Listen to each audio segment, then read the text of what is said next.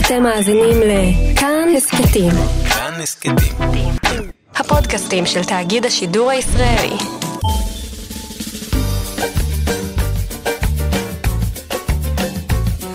שישים החדש, עם איציק יושע. לחיות בגיל השלישי.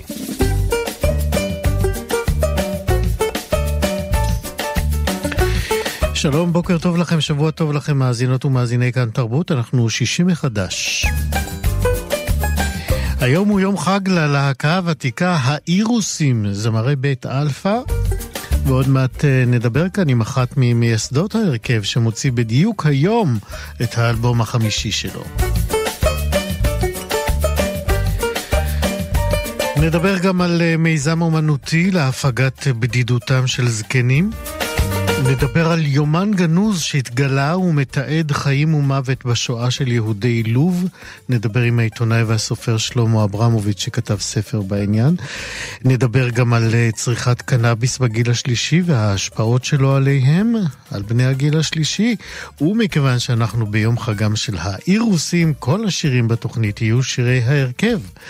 בצוות התוכנית היום, ענת שרון בלייס, עריכת משנה, אבי שמאי בהפקה, יוג'י גבאי, טכנאי שידור, אני איציק יושע איתכם עד 12.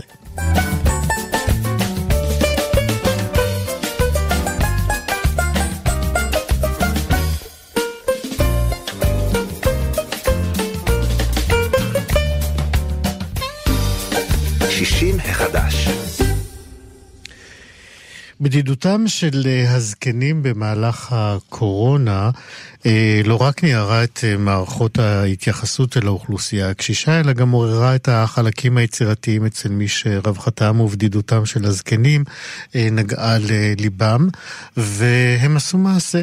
עדי יקותיאלי הוא אומן רב-תחומי, איש חינוך ויזם חברתי, והוא עומד בראש מיזם שנקרא Art Friend, שנועד להפיג את בדידותם של הזקנים, והוא איתנו עכשיו כדי להסביר איך בדיוק הוא עושה את זה. שלום עדי. שלום, בוקר טוב. מה שלומך? אני בסדר. איזה יופי. אז ספר לנו, למי שלא יודע על המיזם הזה, מה זה Art Friend? ארטפון בעצם הוא בנוי על, זה מיזם שקיים כבר כעשר שנים, הוא רק נהיה יותר ויותר רלוונטי עם הזמן, והוא בנוי על, על איזושהי החלפת ציורים ותגובות יומיומית. במידה מסוימת זה, זה קצת דומה למה שפעם היינו עושים כמו חברים לעט, רק שהוא נעשה... כמובן בתנאים אחרים ובצורה שמותאמת לזמן.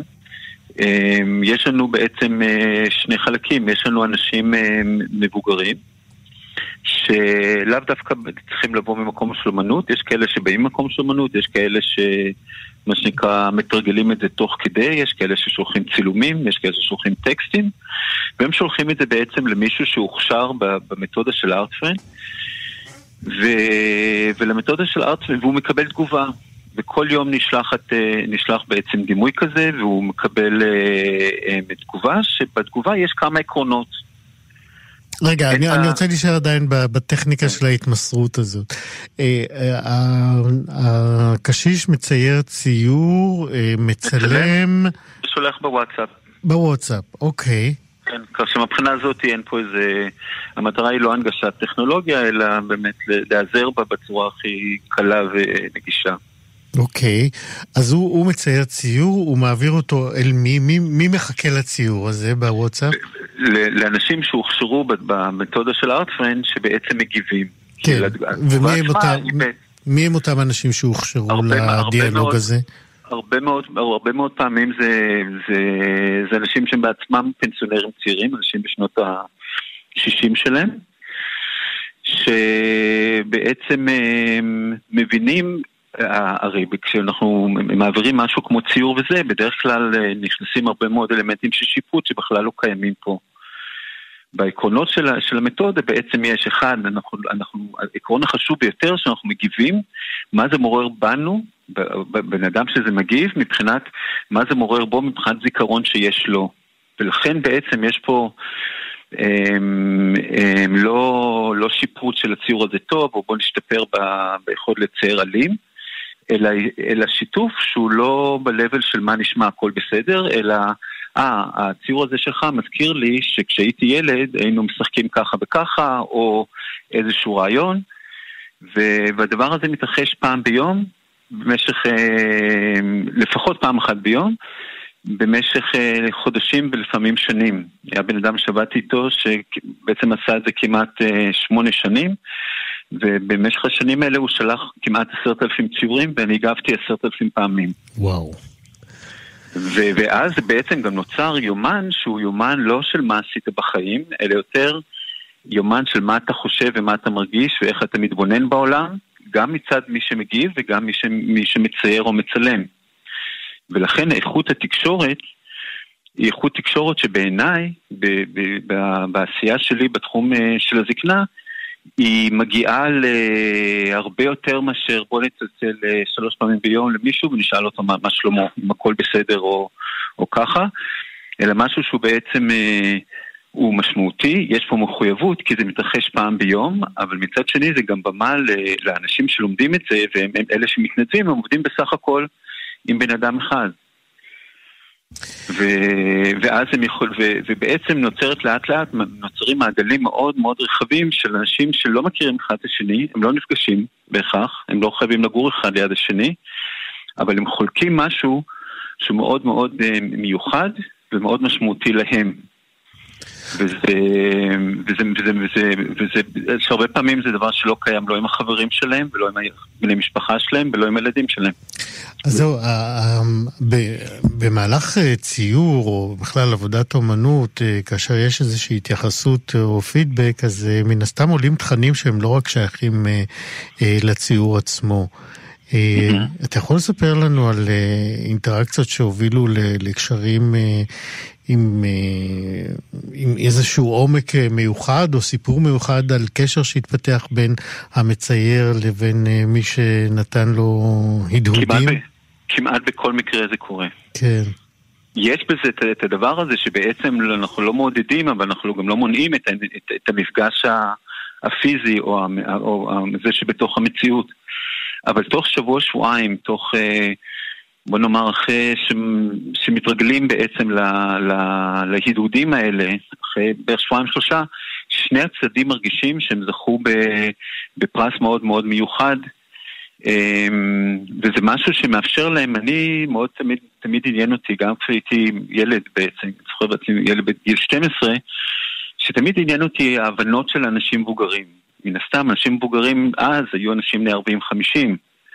אבל מאז המשכתי ככה תמיד לשאול אנשים מבוגרים על ההבנות שלהם על החיים, כי זה בעצם החוכמה שעוברת בעצם בסופו של דבר גם מדור לדור. אז עם השנים הם כמובן הפכו להיות יותר מבוגרים. את הדברים האלה בדרך כלל אין לאנשים הם, הם, מקום או דרך לחלוק. אנשים חולקים, עליתי בשנה הזאת, עשיתי את זה, היו לי ככה ילדים, דה דה דה דה דה, אבל בעצם הרבה פעמים אנשים מרגישים שבעצם את, ה, את, את, את הרפלקציות שלהם על החיים הם לא, לא הם, הם, הם משאירים בתוך עצמם, ואם הם, ובוודאי כשהם נמצאים בסוג של בידוד, כי אז הם מה שנקרא לחסדי העולם, גם משפחתם וגם אנשים מסביב.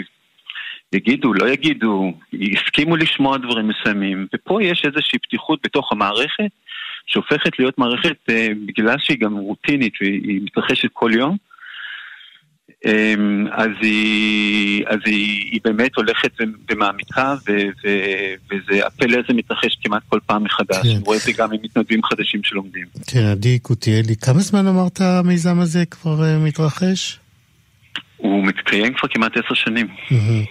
תגיד, ועוקבים אחריכם? אה, אני מתכוון מבחינה מחקרית? אה, זה נורא מעניין האינטראקציה הזאת. אני חושב שלא מספיק, אני קיבלתי את פרס זוסמן של הג'וינט על הפרויקט. לפני שלוש שנים, כן. לפני שלוש שנים, ואני תמיד חושב שזה ממש, זה, זה דוקומנט כל כך מדהים לעקוב אחריו. כי בעצם במדדים שאנחנו, יש פסיכולוגים שבשלבים מסוימים עקבו אחרי זה, זה יצר מצבים שגם אנשים שעברו אירוע מוחי או עברו, היו במגבלות, בעצם חזרו לויטליטי, לחיות של, של, של, של החיים, במקום מה שנקרא להתכווץ עם הזמן ולהתכנס בתוך עצמם. אתם לא יזמתם מחקר כזה? אנחנו לא יזמנו, כי זו פעולה שהיא לא, אתה יודע, היא, היא, עכשיו היא הולכת ויותר ויותר נתמכת, כי יש הרבה אנשים שמתעניינים ומצלצלים ומבקשים לעבור את ההכשרה, ואנחנו לאט לאט מרחיבים את המעגלים. אבל, אה, אבל אני חושב שזה מודל מאוד מאוד שונה בתפיסה הגריאטרית אפילו, ואני מעודד כל גוף שרוצה לחקור את זה, יש לנו כבר הרבה מאוד חומרים שאפשר להראות. כן, אני מניח שאתה יודע, גם ימי הקורונה האלה, בגלל הייחוד המטורף שלהם, אה, מגרים או מסקרנים אה, חוקרים כדי להבין כן. גם פלטפורמות כמו שאתם כן. הצגתם. כי בעצם, כי בעצם יכולים להתקיים בקורונה באותה מידה כמו שהם התקיימו לפני זה. נכון, כי פה... בעצם התקשורת היא, היא מותאמת קורונה, אפשר לומר, אתם חזיתם אותה קודם. כן, כן. כן. יש כאלה שאנחנו עושים אפילו עם קבוצות, שאנחנו מתכתבים עם שלושה אנשים בו זמנית כל יום במשך אה, חצי שעה, שעה, וגם זה עובד מאוד טוב. אמ, שאלה שמתבקשת זה, אה, יש אה, תערוכות? אתם מתכננים תערוכות אה, או תצוגות? או... אנחנו הרבה פעמים יוצרים, יוצרים תערוכות מתוך, ה, מתוך הדברים עצמם. כשאנחנו עושים את זה, למשל עכשיו פנו אלינו ערים שרוצות בעצם לעשות, להיכנס לארטפריים. ואז אנחנו נתחיל את התהליך של ההכשרה של מתנדבים, אנחנו נעבוד עם אנשים, הם יחברו אותנו דרך הרווחה לאנשים המבוגרים. ובאיזשהו שלב בתוך התהליך אנחנו בעצם נהפוך אותם לתערוכות ניידות על מנת שיוכלו לראות בעצם את ההתכתבות הזאת שהיא מאוד מאוד, אה, מאוד מאוד מרגשת. מה אני אומר? יופי של מיזם, אה, אה, ושווה ורצוי להעיר אותו שוב, גם אם הוא כן. קיים עשר שנים. עדי כן. קוטיאלי, תודה רבה על השיחה הזאת, והמשך הצלחה בעצם בארטפרנד. בבקשה, ואנשים שמעוניינים להיכנס לתוך הדבר הזה, שייכנסו לפייסבוק של העמותה לאמנות בקהילה, שמשם יוכלו לקבל פרטים. יפה. עדי קוטיאלי, תודה רבה. תודה רבה לך, ביי ביי. אמרנו לכם, היום הוא יום חג אה, להרכב האירוסים מבית אלפא, אלבום חדש יש להם. כל השירים היום של האירוסים, הנה ביתי, האירוסים.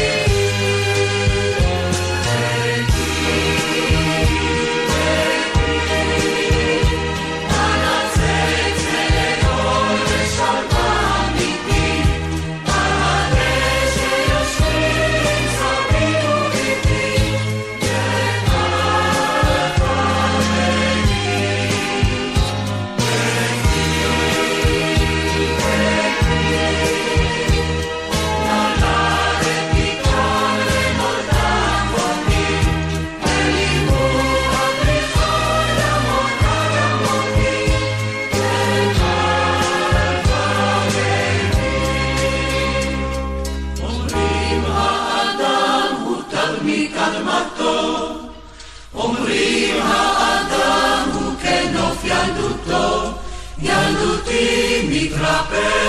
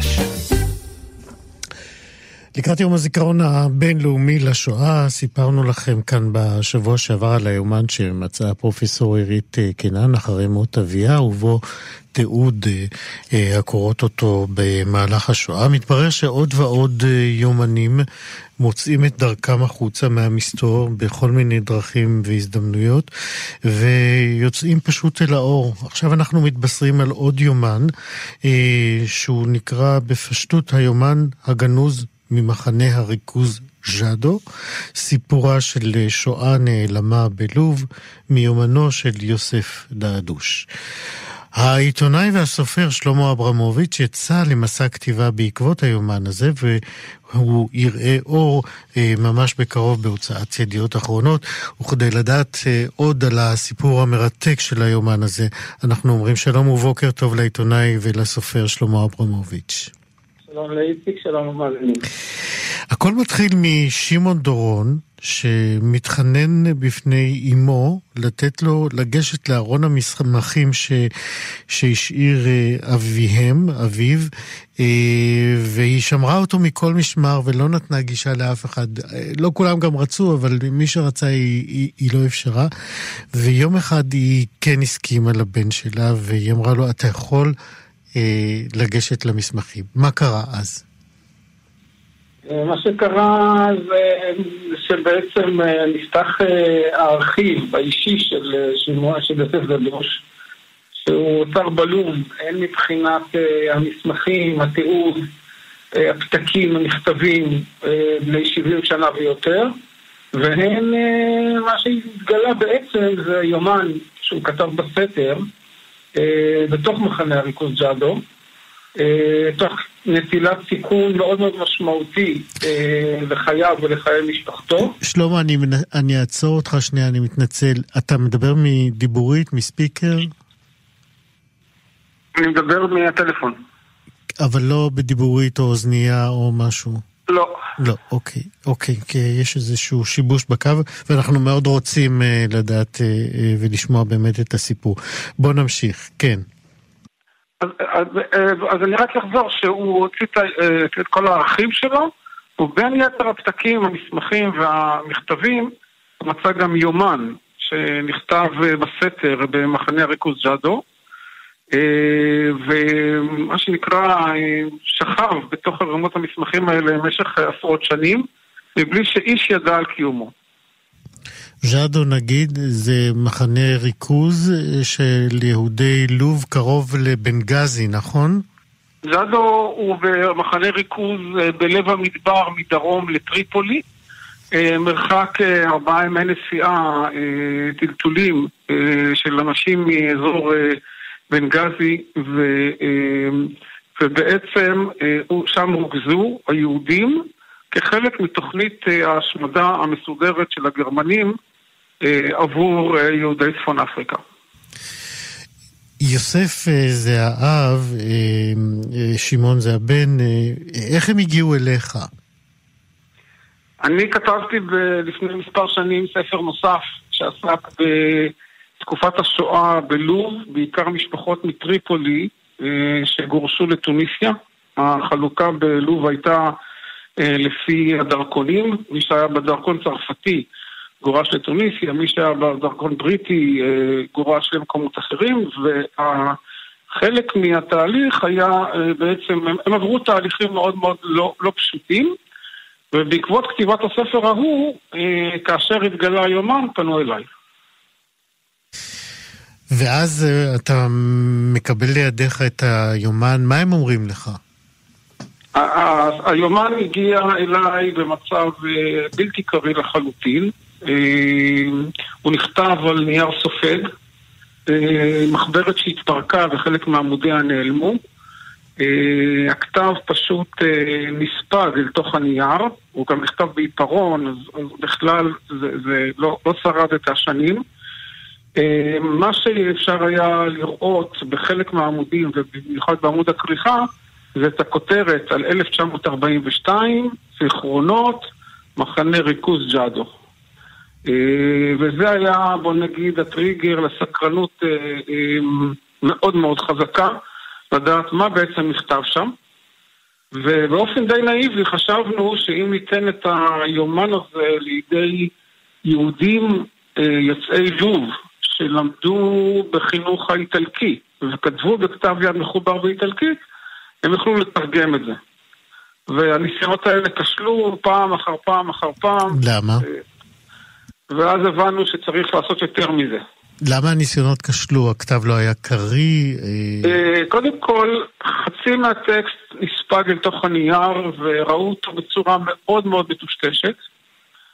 חלק מהמילים הוסתרו בידי כתמים של עובש, של חלודה, של כל מיני חוט הפשטן שסגר את המחברת, נרכב ויצר כתמים על האותיות.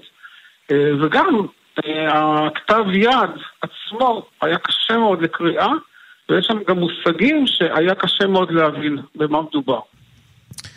ולפחות בעניינים הטכניים, פלאי הטכנולוגיה המודרנית דווקא מאוד מאוד עזרו לכם. מה עשיתם בדיוק? ספר איך הצלתם את ה... אז בשלב ראשון, אחרי שביצענו מספר סריקות ברמות שונות של עוצמה, של איכות סריקה, אז ביצענו גם משחקים ברזולוציות שבין הרקע לבין הטקסט עצמו, וכך ב, אה, בהרבה מאוד מקרים הצלחנו אה, לגלות דברים שלא נראו בעין רגילה. כלומר, נניח אה, טקסט מאוד מאוד עדין בעיפרון שנספג אל תוך הנייר, כששינינו את הרזולוציה, הוא יצא החוצה והוא נראה יותר טוב.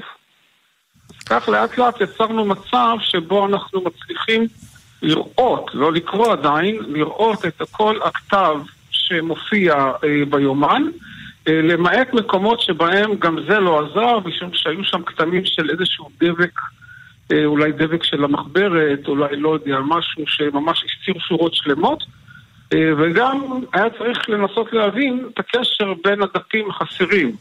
כן, מדהים, זה ממצב שבו יכולתם אולי להבין פחות מ-20% מהיומן, הגעתם למצב של למעלה מ-90%.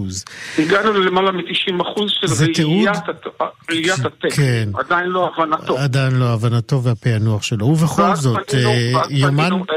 אל, דוקטור יעקב לטס, כן. שעובד, עבד, נרצה בתקופה ההיא ב...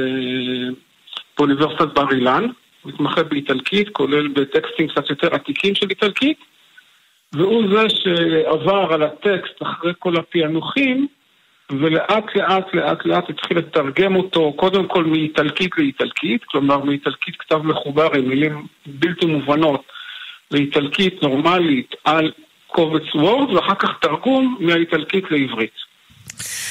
שזה, צריך לומר לגבי היומן בכלל, זה די נדיר, אין הרבה יומנים שתיעדו בזמן אמת את, את האירועים שעברו יהודי לוב ובכלל יהודים בשואה. אנחנו יודעים על יומנים, אבל הם גם כן די אה, נדירים.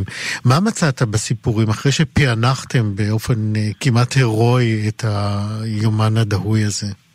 מה, מה שמרתק בעיניי זה שיוסף גדוש אה, כותב אה, על שגרת היומיום. הוא לא, אתה יודע, לא כל, לא כל עמוד זה איזושהי דרמה. הוא מתאר גם שגרה. הוא מתאר איך... שתף אותנו בשגרה של אה, אנשים שלא יודעים מה הולך לקרות איתם אה, בעוד שעה, בעוד דקה. כדוגמה, אה, הוא מתאר איך הם ניסו לשעשע את הילדים ולתת להם תקווה ואופטימיות. הוא מתאר איך הם כתבו טקסטים להצגה, והעלו ההצגה בפני יושבי המחנה, ועברו מביתן לביתן, והעלו את ההצגה הזאת.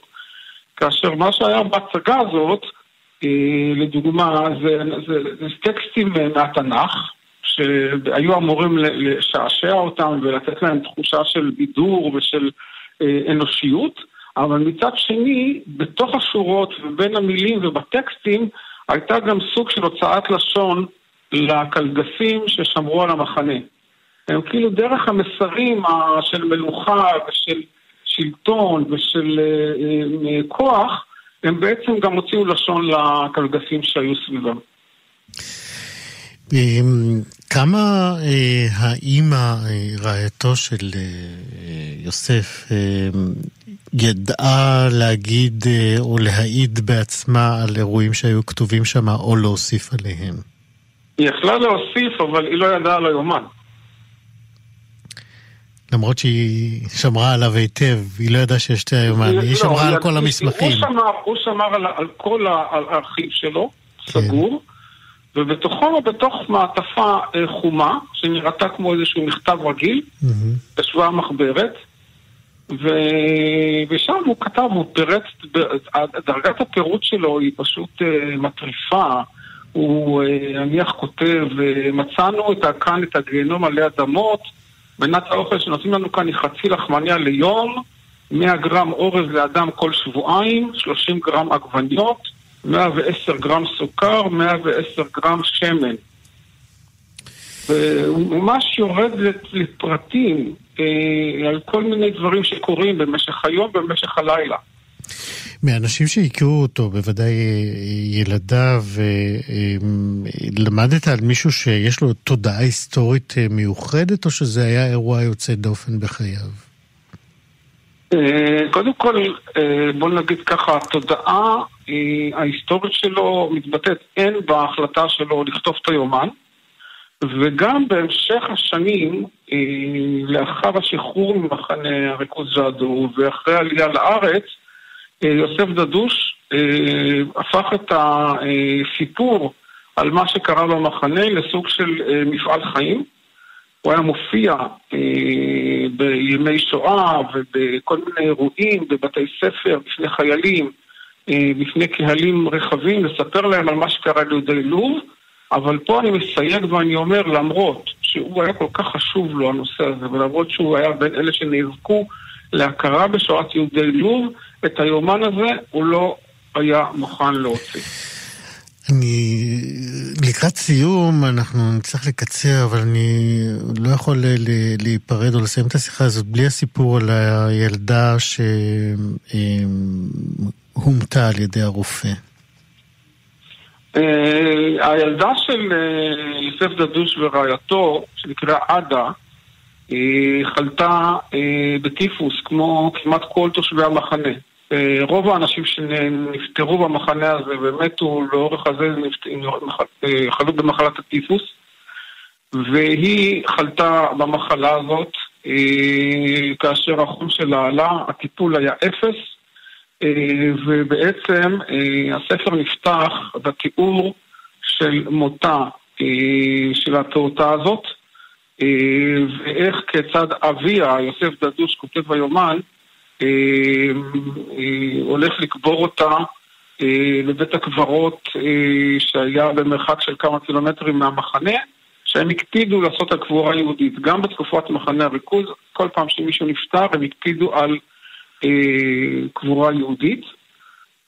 והוא מתאר בעצם מה שעבר עליו, אבל הקטע היותר דרמטי מעבר. למוות ולהליכה אה, במדבר והחפירה בידיים, באצבעות הידיים שלו בקרקע המדבר כדי ליצור בור קטן ולקבור בו את בתו המתה, והתחושות שלו והשאלות שהוא מעלה בינו לבין עצמו, האם הוא עצמו אשם במותה? משום שלפני שהם הגיעו למחנה ג'אדו, וזה המוטו של הספר שכתבתי, לפני שהם הגיעו לג'אדו, ניתנה ליוסף דעדוש האפשרות להתחמק מלהיות ברשימות המובלים לג'אדו. הבוס שלו באיזו חברה עסקית אומר לו, אני יכול לארגן שלא תהיה ברשימות.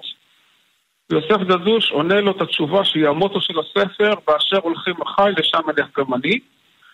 ואז לפתע בעצם, ובזה נסיים, את חלקי הוא אומר לעצמו האם האומץ שלו, האם התחושה, בוא נגיד ההחלטה האידאית שלו כמנהיג, אה, לא לוותר על הצ'אנס הזה, לא היא זאת שהביאה למותה של ביתה.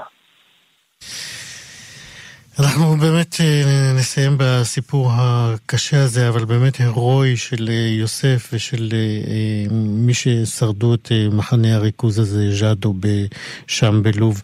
מתי יוצא הספר? הספר, ברגע שיגמר הסגר, הוא יגיע לחנויות בהוצאת ידיעות אחרונות, ואני מאמין שמקווה שרבים ירצו לקרוא אותו. אין לי ספק בכך. היומן הגנוז ממחנה הריכוז ז'אדו, סיפורה של שואה נעלמה בלוב, מיומנו של יוסף דדוש. שלמה אברמוביץ' כותב הספר שיצא ממש בקרוב בתום הסגר. תודה רבה שדיברת איתנו.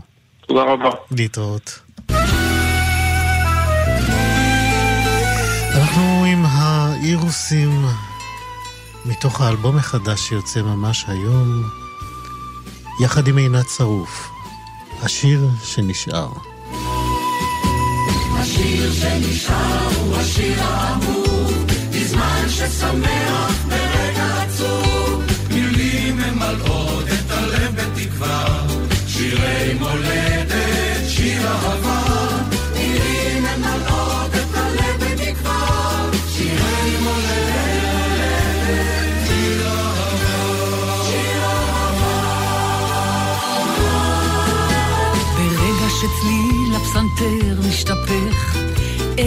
אפשר שלא לחייך, ועמוק בו במטה של קסם מולד, השיר שהכרתם ממנו לבד.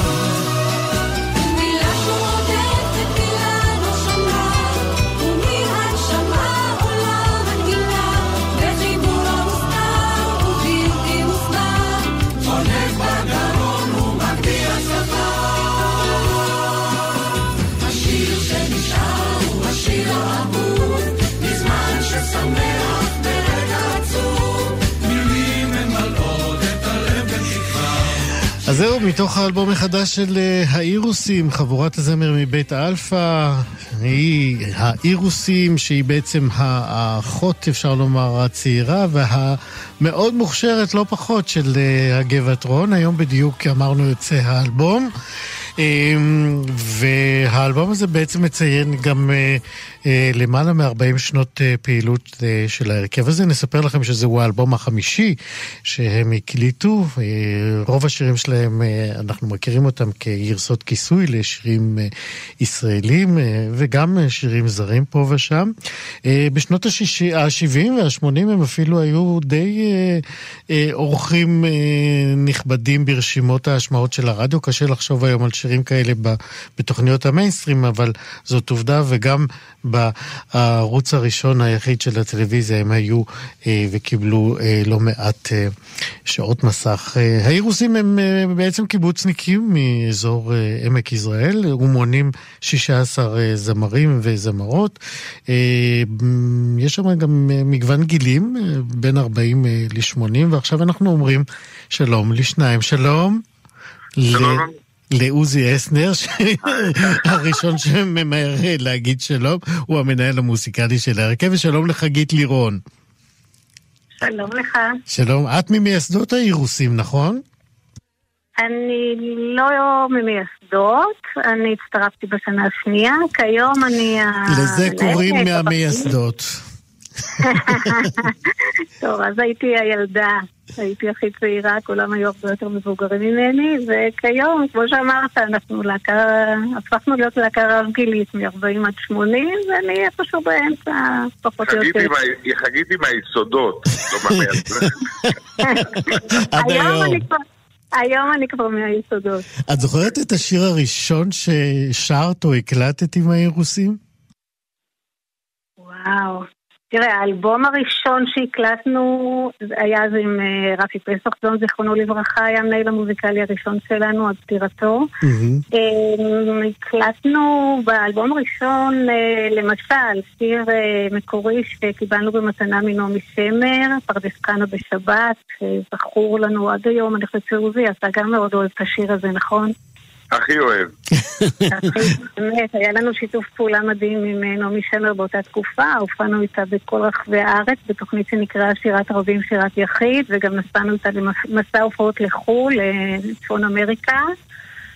אה, וזה כמעט בקיבוץ אה, שמו לנו רגליים למסע הזה, כי אתה יודע, קיבוץ בית אלפא זה הקיבוץ הראשון של השומר הצעיר, ונעמי שמר כבר הייתה מזוהה עם הימין, והיו איזה, כנראה איזה חששות שיהיה לזה איזושהי אה, קונוטציה ימנית, אבל אנחנו כבר אמרנו, אין מצב, אנחנו נוסעים. לא, לא, לא, את חייבת לשתף אותנו במאבק הזה. מה אמרו לכם? לא, שיר של נעמי שמר לא הולך?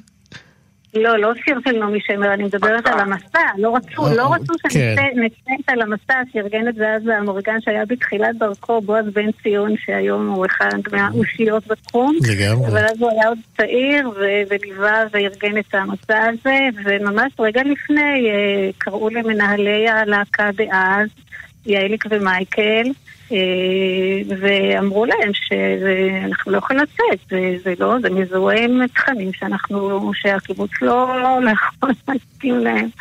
אבל אה, מבחינתנו, תראה, אנחנו, אנחנו אמנם נקראים האירוסים זמרי בית האלפא, זה שם שדרך אגב טלמה אליגון נתנה לנו, mm-hmm. לפני הוצאת האלבום הראשון, התקליט הראשון. טלמה גם כתבה את השיר אבל... שהשמעתי עכשיו, נכון? עוזי. לא. לא, לא, זה אני וקובי. אה, אוקיי. זה שיר של קובי אושרת ושלי. כן. אבל אה, בכל אופן, אה, לגבי הזהות שלנו, אמנם אנחנו זמרי בית אלפא, אבל אנחנו, ואנחנו שמחים לייצג את בית אלפא, אבל אנחנו גם גוף עצמאי. בתוך הקיבוץ. אז כך שאנחנו מייצגים קודם כל את עצמנו, ועושים את הדברים כפי שאנחנו מבינים אותם, גם היום. תגידי, בטח תמיד אה, אתם נתקלים בזה, אה, על ההשוואות שעושים בינכם לבין אה, הגבעתרון. זה, זה הפריע לכם? זה, זה, זה עודד אתכם? זה הכניס בכם רוח קרב? רוח קרב בטח שלא, אנחנו מפרגנים להם, אני אישית מאוד אוהבת את הגבעתרון, יש לי שם כמה ידידים ו- וגם הייתי בהרבה, כמה וכמה הופעות שלהם, מאוד מאוד נהניתי תמיד, אני חושבת שהם נהדרים, הם מותג, אין מה, מה להגיד.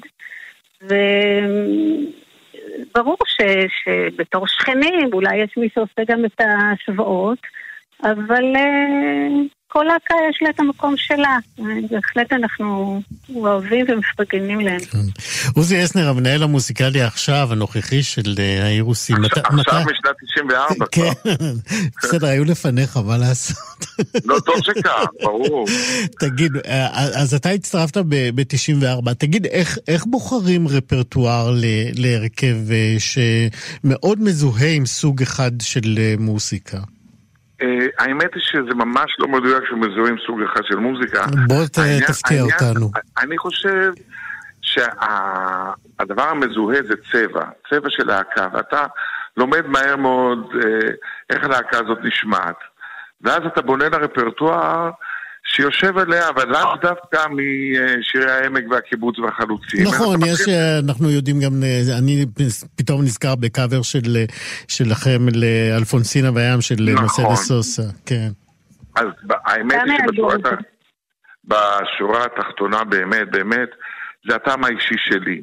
עכשיו, אני די... Uh, מתייעץ, ואני גם די יודע את הצבע של הלהקה, ואני מרגיש את המשוב, את המשוב מהם. עכשיו, כשאתה בא עם שיר, בדרך כלל אנחנו בוחרים נושא לתוכנית, ובתוך הנושא הזה אנחנו שותלים שירים ש, שמתאימים, אבל אני חושב שאתה יכול לקחת הרבה מאוד שירים שהם לאו דווקא שירי ארץ ישראל, ול, ולשמור על הצבע של האירוסים ולעשות את השירים האלה. זה בהחלט אפשרי, לא כל דבר מתאים להם. הם לא יכולים לשיר אקפלות ג'אזיות, הם לא יכולים לשיר, אה, אה, אני יודע מה, רוק, אה, רוק, אפילו לא רוק מתקדם, או רוק רך, או, או שירים של סולניים כאלה שקשה מאוד, אבל יש הרבה חומר. שהוא מוזיקה שהיא יפהפייה, שהיא נכתבת בצורה מאוד מסוימת לזמר שהוא סולן, ואז אתה בחשיבה נכונה ובלהבין את הצבע של האירוסים, להביא את זה לשם. ובגלל זה יש, אתה יכול לשמוע פה גם אפרים שמיר וסנדרסון, ואתה יכול לשמוע פה גם שלום חנוך, שאנחנו עכשיו עושים הרבה שלום, וגם נעמי שמר, וגם שירי חלוצים שאני מאוד אוהב, או שירים רוסים, וזה הכל תלוי בצבע של הלהקה ובמה שמתקבל. אני להשוואה אומר ריי קוניס. ריי קוניס, להבדיל מיליון הבדלות, אבל בכל זאת, הם היו להקה שעשו קאברים. לקחו את בסה ממושו ועשו את זה בצורה שלהם, ולקחו סינטרה, ואתה לוקח את הצבע של הלהקה ובונה, ומצליח להלביש עליו שירים פשוט, אה, אתה יודע, שאני אוהב אותם. הם עשו קאברים, אבל אה, הם היו גם בפסטיבל סן רמו, בשיר מקורי ריי קוניף למשל. נכון, נכון, כן. אז גם האירוסים היו בפסטיבל ערד. בשיר מקורי של טל מליגון, וזכו במקום ראשון, לך אל הטבע, הידוע, שכאן כאן כן לקחו אותם למקום הזה של שירי ארץ ישראל. אבל יש לנו כל כך הרבה שירים בארץ, ויש כל כך הרבה שירים שנכתבים גם היום, שהם בעצם, אתה כבר מריח מראש את הקלאסיקה. ואז אתה יכול להלביש את זה על uh, הרכב רב קולי. עכשיו תדע לך שיש בארץ המון הרכבים קוליים מצוינים, שכל אחד באמת מתאימים את הצבע שלו ואת הז'אנר שלו, ואתה מקבל דברים מדהימים. היום בכלל כל העניין של שיר, שירה רב קולית חזק מאוד גם בעולם. יש המון פסטיבלים ותחרויות, ויש מפולקלור דרך ג'אז עד הקלאסי ברב קולי, שזה מדהים.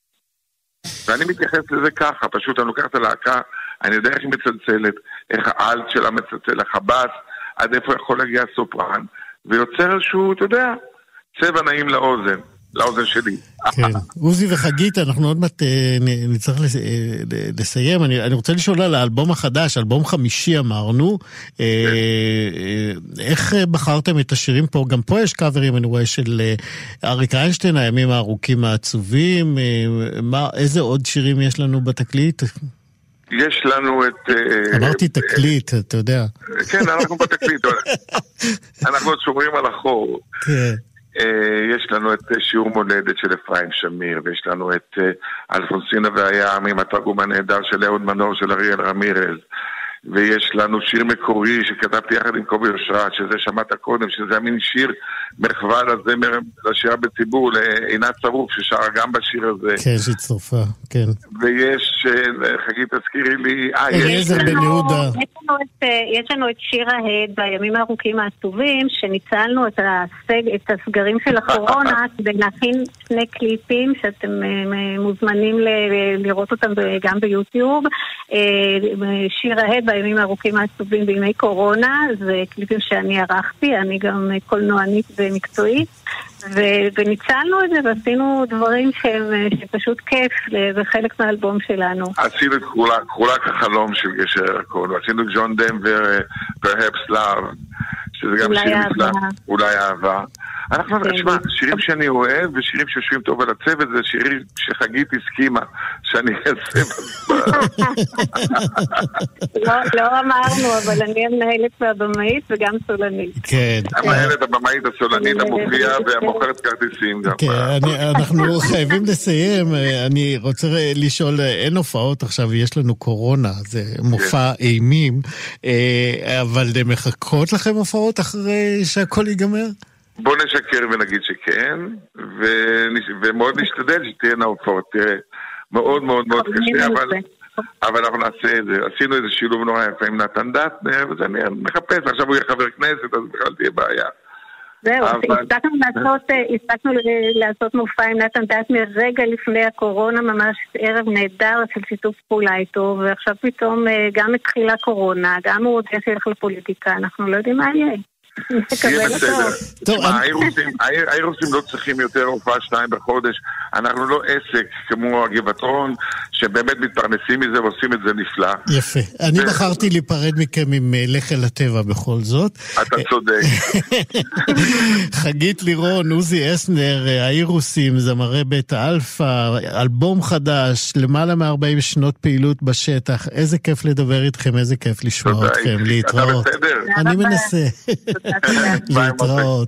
הנה, אנחנו אם, אני אחפש את זה שוב. כאן, זהו. יאללה, לך אל הטבע. להתראות. ביי, ביי.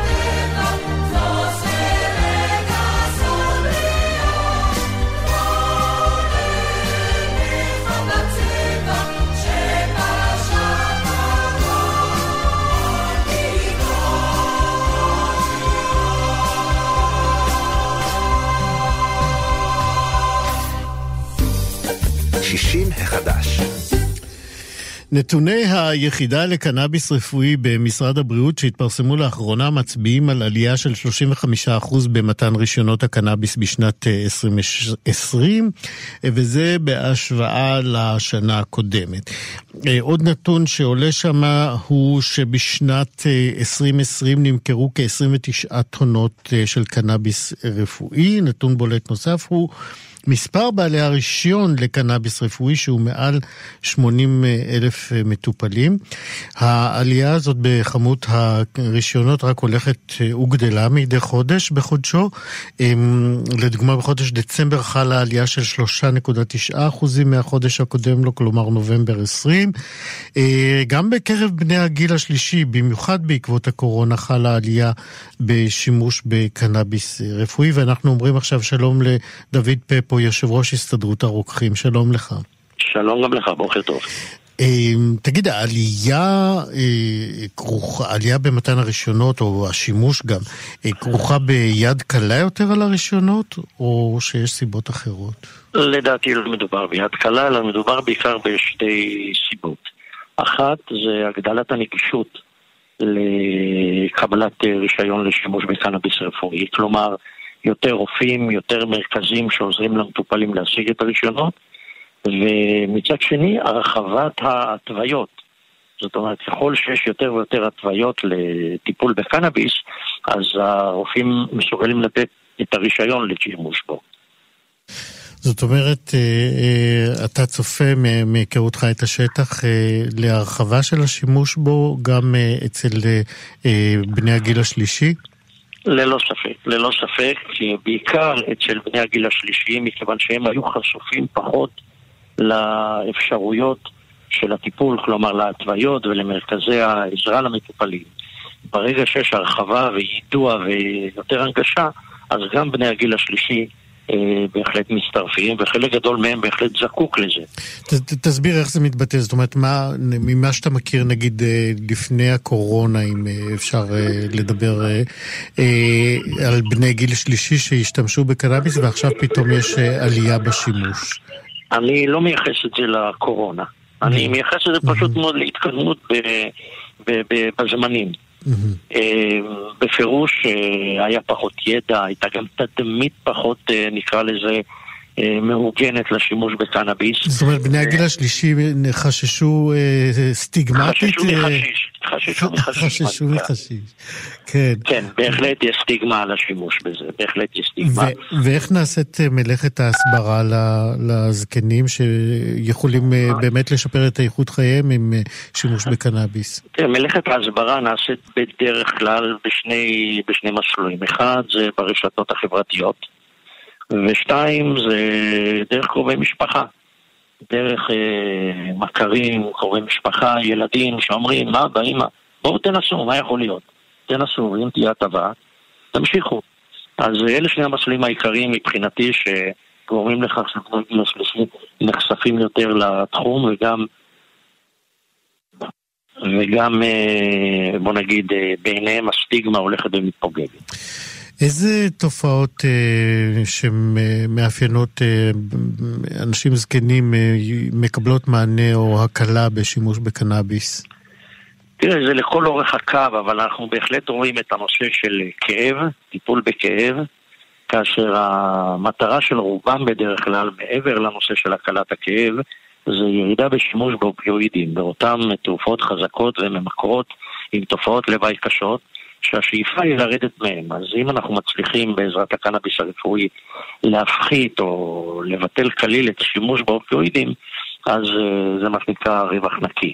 אבל מדובר גם באפילפסיה ומדובר בעוד שורה שלמה של תסמינים, פיברומיאלגיה מאוד נפוצה אצל נשים. כן.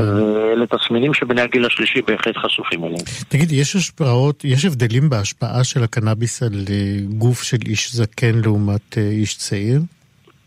אה, כן, אבל מה ההבדלים קשה לומר. בוא נגיד, בשנים האחרונות אנחנו מבינים שילד זה לא מבוגר קטן, וקשיש זה לא אדם. ילד שיזדקן. משהו כזה, בדיוק. עכשיו, אין ספק, אין ספק שהמערכות אצל אדם בגיל 70-80 לא מתפקדות אה, כמו אצל אה, גבר בגיל 30-40, וגם הבדלים בין נשים לגברים. אז, אה, אבל פה כל עניין הוא לגופו, כלומר לא ניתן לקבוע מראש מה יהיה לו יותר טוב, מה המינון, מה פחות טוב, אלא זה עניין של סוג של ניסוי וטעייה, בדרך כלל זה מה שקורה. מתחילים להשתמש בסוג מסוים, בחוזק מסוים, ואז עושים את הכוונונים בהתאם. יפה.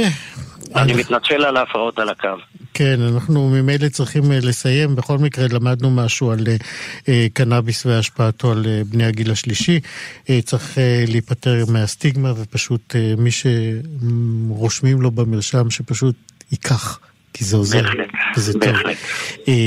אבל שוב, הכל כפוף להמלצות הרפואיות, אנחנו לא ממליצים על שום דבר. דוד פפו, יושב ראש הסתדרות הרוקחים, תודה רבה שדיברת איתנו. תודה לך ולמאזינים. ביי.